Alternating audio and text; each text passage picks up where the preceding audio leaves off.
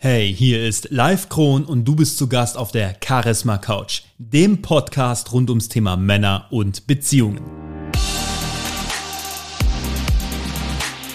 Hallo und schön, dass du wieder mit dabei bist. Herzlich willkommen auf der Couch. Ich hoffe, du freust dich schon genauso sehr wie ich mich auf die dritte und vorerst letzte Folge zum Thema Emotionen in der Beziehung. Ich zeige dir heute ein paar sehr, sehr wertvolle Tricks, wie du deine Emotionen besser kontrollieren kannst und du wirst auch erfahren, was passiert, wenn du das nicht tust. Dieser Podcast ist wieder gespickt mit einigen spannenden Tipps, die extrem wertvoll für dich sein werden. Bleib jetzt also unbedingt dran. Natürlich sprechen wir heute nicht das letzte Mal über Emotionen und Gefühle, weil das einfach Teil des ganzen Podcasts ist. Aber es wird der letzte Teil dieser Reihe sein. Aber ich möchte gerne nochmal erläutern, warum ich über dieses Thema so spreche, wie ich es tue.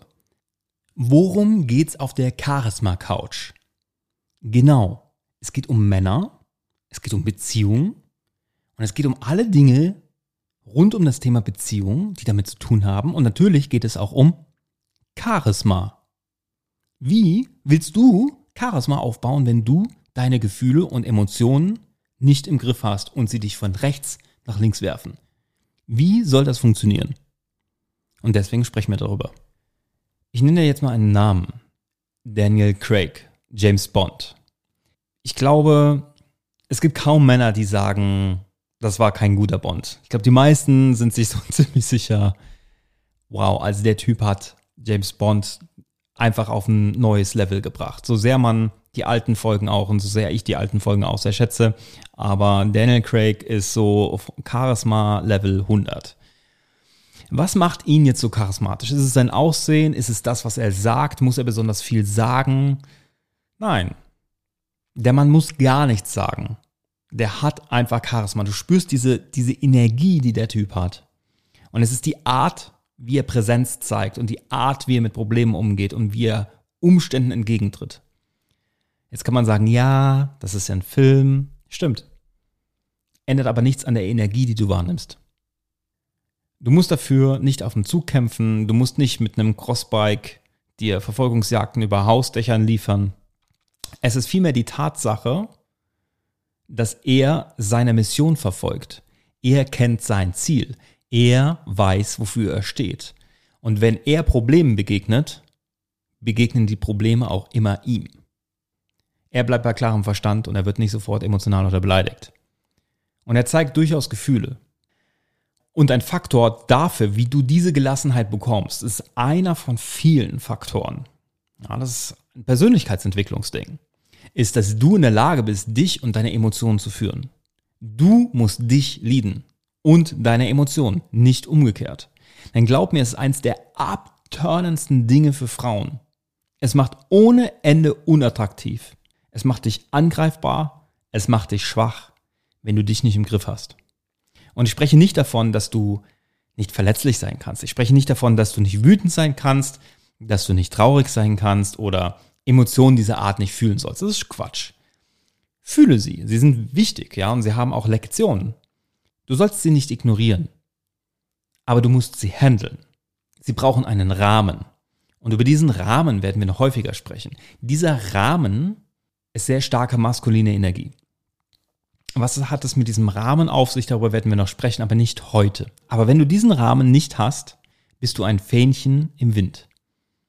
Die meisten wissen aber nicht mal, was männliche oder weibliche Energie ist. Also die denken, das ist was Spirituelles, was es gar nicht ist. Es ist ziemlich praktisch. Sie wissen auch nichts von irgendeinem Rahmen oder davon, dass der nötig ist. Vor allem dann, wenn du ein Mann bist, der seine Gefühle durchaus zeigt und mit sehr starken Emotionsschwankungen zu kämpfen hat. Für dich ist es umso wichtiger, dass du das verstehst, denn deine Beziehungen zerbrechen aus genau diesem Grund, dass du diesen Rahmen für deine Emotionen nicht schaffen kannst, sondern es zulässt, dass sie dich kontrollieren. Ich weiß übrigens, wie sich das anfühlt, weil das war früher bei mir der Fall. Das Thema ist enorm wichtig. Ich schaffe es aber nicht in der Folge heute. Aber ich verspreche dir, dazu wird definitiv noch was kommen. Nichtsdestotrotz sind die Gefühle einfach da. Und wenn wir nicht wissen, wie wir damit umgehen, stoßen wir an vier Level und durchlaufen in unserer Beziehung im schlimmsten Fall auch genau diese vier Level. Wenn du jetzt in einer Beziehung bist oder warst und du spürst, dass die Anziehung verloren gegangen ist, dann filterst du das Verhalten deiner Partnerin komplett anders. Komplett. Und die Folge dessen ist mehr Irritation und Verunsicherung. Es fängt damit an, dass uns kleine Dinge stören. Aber weil wir nicht darüber sprechen, fangen wir an, diese Steine zu nehmen und zu stapeln und irgendwann bauen wir eine Mauer auf. Das ist unabhängig davon, ob du jetzt eine Frau bist oder ob du ein Mann bist, das machen wir alle gleich. Und wir laufen, durchlaufen vier Level. Im Englischen klingt das ein bisschen cooler, weil das sind die vier Rs, ja, Resistance, Resentment, Rejection und Repression. Im Deutschen Widerstand, Ärger, Wut, Ablehnung und Unterdrückung. Level 1 ist deine Partnerin tut etwas oder sagt etwas und du denkst so, hm, ja, ich wünschte jetzt, sie hätte das jetzt nicht gesagt, ja, aber komm, nee, ich, ich sag da jetzt nichts zu, es ist ja jetzt nichts Großes, komm, schon gut, ist mir jetzt zu anstrengend darüber zu sprechen, muss ja vielleicht auch nicht sein. Ich kann dir sagen, sprich das Unausgesprochene. Sprich diesen kleinen Widerstand an. Sag, was du fühlst. Wenn du es nicht tust, wenn du mit diesem Level an Resistance, an diesem Widerstand nicht sofort lernst zu dealen, kommst du nämlich in Phase 2. Was ist Phase 2? Phase 2, Wut, Verärgerung und du fragst dich, warum muss sie die ganze Zeit mit diesem Mist um die Ecke kommen? Warum ist sie ständig zu spät? Warum muss sie mir das immer antun? Aber du sagst noch nichts. Ja? Irgendwann machst du morgens auf und du spürst diese Last. Und du weißt gar nicht, woher das kommt, weil so viele Sachen hast du schon verdrängt. Und manchmal kommen sie auch gar nicht von deiner Partnerin, sondern sie kommen vielleicht von dir. Aber du bist nicht hingegangen und hast gesagt, hey, hey Schatz, es tut mir, es tut mir echt leid, ich habe dieses oder jenes Problem oder ich habe dieses und jenes letztens gesagt. Und als ich das gesagt habe, da hast, ich habe dich einfach oder du hast mich komplett auf dem falschen Fuß erwischt oder ich habe dich auf dem falschen Fuß erwischt. Das hatte gar nichts mit dir zu tun. Ich wollte nur sagen, ich will dran arbeiten und ich will dieses oder jenes in den Griff kriegen. Könntest du mir vielleicht dabei helfen? Das machst du nicht. Wenn du darüber sprichst, okay. Aber wenn du das nicht tust, wird aus diesem Widerstand und aus diesem Ärger und der Wut Level 3. Was ist Level 3? Ablehnung. Warum musst du das ständig sagen oder machen? Oder kennst du das, wenn jemand vollkommen überreagiert? Die Reaktion gilt nicht diesem Moment. Die Reaktion gilt dem Fakt, dass es schon wieder passiert ist. Ja, und wir kennen das von Frauen, aber wir sind uns nicht bewusst, dass das eine Sache ist, die schon wieder passiert ist. Und das sind oft Dinge, die für uns Männer nicht offensichtlich sind. Wir sehen sie nicht. Es ist keine böse Absicht. Für Frauen ist es absolut offensichtlich. Ich merke euch, ich muss so viele Folgen, so viele verschiedene Themen machen. Aber das ist ein wesentlicher Teil meines Trainings, dass ich Männern zeige, das zu sehen, was teilweise nicht mal die Frauen sehen, weil es ist im Unterbewusstsein der Frauen. Aber dadurch, dass du es siehst, dadurch, dass du verstehst, wie sie denkt, dadurch, dass du verstehst, warum ihre Gefühle so sind, wie sie sind, kannst du darauf eingehen. Wir Männer, wir sind komplett blind. Wir wissen das nicht, weil wir auf einer komplett anderen Ebene kommunizieren. Also, Level 3, Ablehnung. Diese Überreaktion gilt nicht diesem Moment. Diese Reaktion gilt dem Fakt, dass es schon wieder passiert ist. Und plötzlich stehen wir vor einem Riesenberg, wir Männer zum Beispiel, und wissen gar nicht warum. Plötzlich steht eine Trennung im, im Raum, weil du den Müll nicht rausgebracht hast. Denken wir zumindest. Hat aber nichts mit dem Müll zu tun, sondern mit einer Million anderen Dingen davor, die wir nicht gesehen haben. Jede Frau, die das jetzt gerade wahrscheinlich hört, ich habe sehr viele Frauen-Zuhörer, die wird jetzt nicken, so, ja, genau. Was jetzt aber passiert ist, wenn jemand bei dir komplett überreagiert und du weißt nicht warum, was machst du? Du fühlst dich verletzt, du weist diese Person tendenziell ab. Und das Ganze ist eine crazy Spirale und du denkst dir, ey, ganz ehrlich, ciao Kakao, ich bin hier raus. Und was jetzt passiert, ist, dass es langsam toxisch wird. Denn dann kommst du in Level 4. Und das ist, wenn wir anfangen, Dinge zu unterdrücken. Wir kommunizieren gar nicht mehr. Und manche Menschen sind so müde, dass sie so viel miteinander streiten, die geben einfach auf. Die sind wie taub geworden. In Wahrheit ist das selbsterlernte Hilflosigkeit. Und dann treffen sie sich mit anderen Paaren und die anderen Paare sagen so, ja, das sind, das sind echt beste Freunde und die streiten sich nie. Und die sind so freundlich. Die Wahrheit ist, sie senken so tief die Erwartungen an ihre eigenen Beziehungen und füllen sie einfach mit anderen Dingen auf.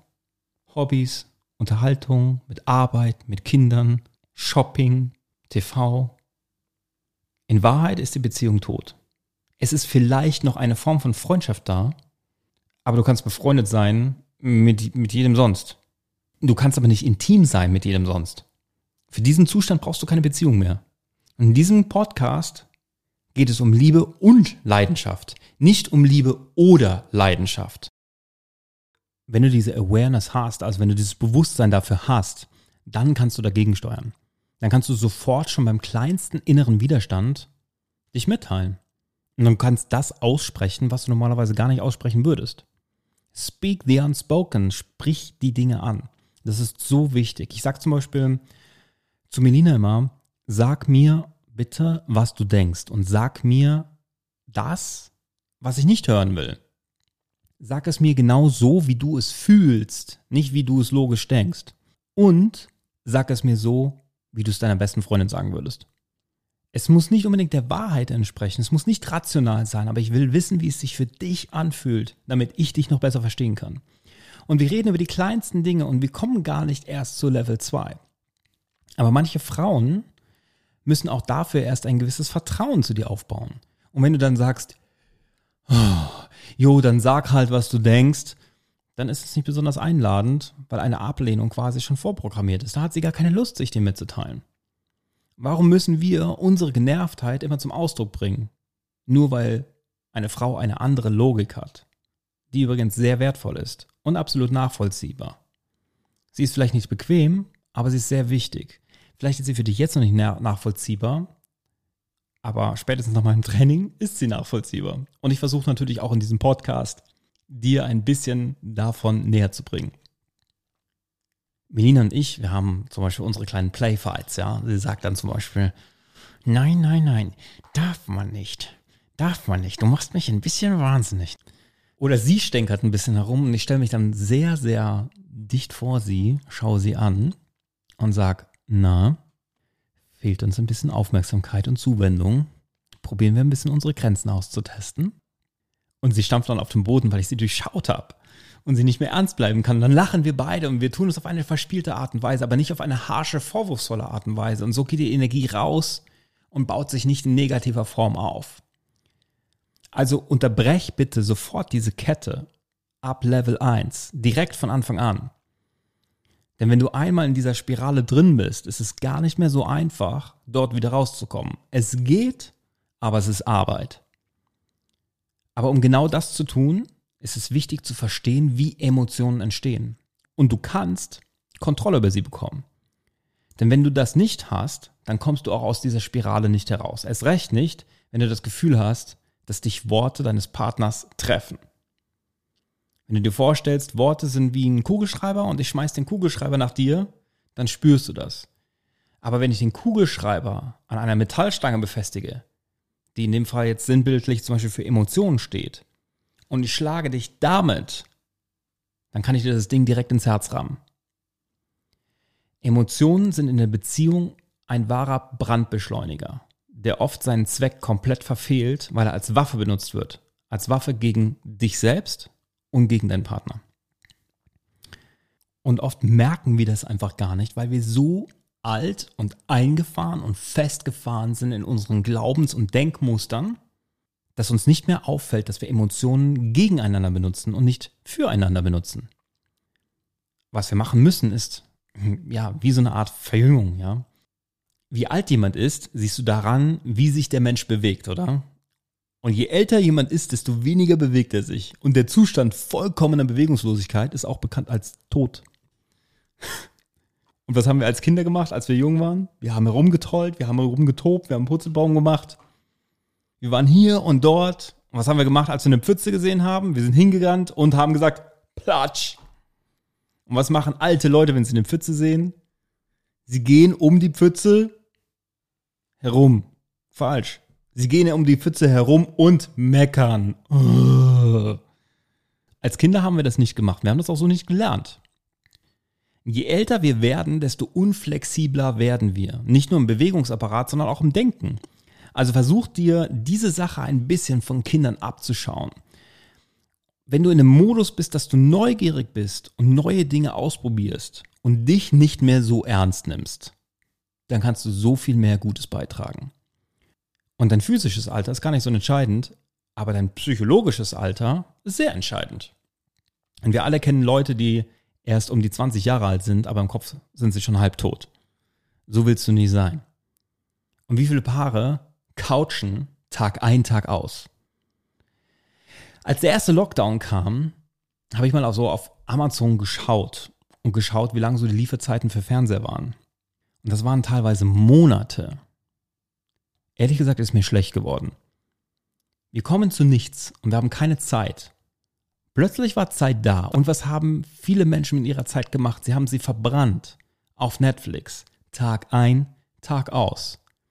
Nichts gegen Netflix. Ich habe auch ein Netflix-Abo. Aber das Ding läuft einmal im Monat. Und wie fühlt man sich, wenn man jeden Tag abends oder den ganzen Tag auf der Couch hängt und anderen Menschen beim Leben zuschaut? Kommunikationslos, bewegungslos. Wie viel Passion ist wohl in dieser Beziehung? Aber es besteht ein absolut direkter Zusammenhang zwischen deiner Körperhaltung, deinem Level an Bewegung und deinen Emotionen. Wenn ich dir sage, ich gebe dir 10.000 Euro dafür, dass du mir einen depressiven Menschen beschreibst, könntest du das? Wie ist die Atmung? Tief oder flach? Flach. Wie ist die Körpersprache? Aufrecht oder gebeugt? Gebeugt. Wie ist der Blick? Nach vorne, nach unten? Nach unten. Wie ist die Lautstärke? Laut oder eher leise? Leise. Woher wissen wir das? Genau, weil wir alle schon da waren. Du hast es erlebt, du weißt, wie sich das anfühlt. Wenn deine Körpersprache gut ist, ist es nicht möglich, dass du dich miserabel fühlst. Wenn deine Körpersprache grauenhaft ist, guess what? Du wirst dich genauso fühlen, weil dein Körper weiß, hey, die und die Körperhaltung, die und die Bewegung passt zu deren der Emotionen. Wenn du lächelst oder lachst, werden Botenstoffe an dein Gehirn geschickt, die dir sagen, fühl jetzt genau das, fühl dich jetzt großartig. Du kannst jetzt sagen, naja, ich habe jetzt gerade nicht viel zu lachen. Du kannst aber trotzdem lachen. Probier es aus, lache einfach. Nimm ein Fake-Lachen. Lache for no reason. Come on, try. Leg jetzt los und du wirst merken, nach spätestens 20 Sekunden wirst du merken, dass aus deinem Fake-Lachen höchstwahrscheinlich ein echtes Lachen wird. Es funktioniert. Es funktioniert. Mach jetzt eine Pause und versuch für 20 Sekunden straight laut zu lachen. Nimm das doch jetzt einfach mal als Challenge an. Du kannst hinterher immer noch wieder zu einem alten Furz werden, okay? Mach Pause und lach einfach für 20 Sekunden straight.